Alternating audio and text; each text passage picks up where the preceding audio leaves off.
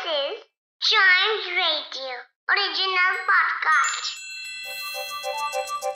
हर दिन की एक कहानी होती है कुछ ऐसी बातें जो उस दिन को बना देती हैं हिस्ट्री का हिस्सा तो आइए, सुनते हैं कुछ बातें जो हुई थी in this days history.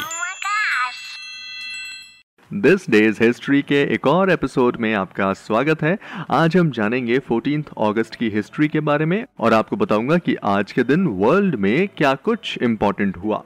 चलिए स्टार्ट करते हैं 1457 से। तो इस साल में यूरोप में आज पहली बार एक बुक प्रिंट हुई with a colophon bearing the name of the printer in Germany so colophon एक इंस्क्रिप्शन होता है जो बुक और मैन्यूस्क्रिप्ट के एंड में होता है which is usually for giving details of its publication like for example the name of the printer और the date of printing yes चलिए बढ़ते हैं आगे। 1893 में पहली बार आज ही के दिन व्हीकल्स के रजिस्ट्रेशन फ्रांस में होना शुरू हुए।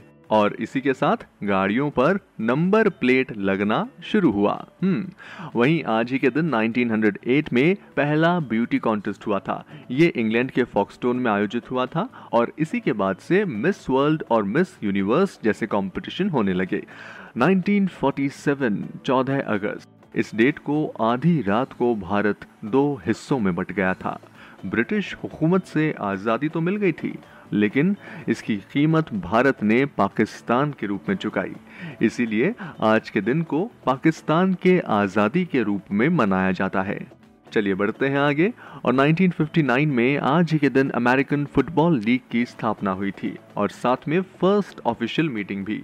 वहीं जापान ने 14 अगस्त को अनकंडीशनली सरेंडर कर दिया था to end World War Two.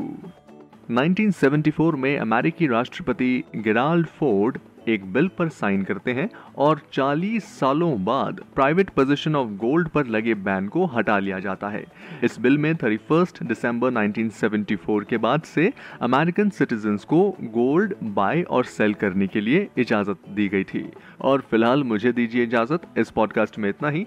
I hope आपको ये सारी बातें इंटरेस्टिंग लगी होंगी। ऐसी ही इन्फॉर्मेशन रोज सुनने के लिए चाइम्स रेडियो का ये वाला पॉडकास्ट दिस डेज़ हिस्ट्री को तुरंत लाइक शेयर और सब्सक्राइब कर लें, ताकि आपसे इसका कोई भी एपिसोड मिस ना हो जाए। Till then see you and always keep chiming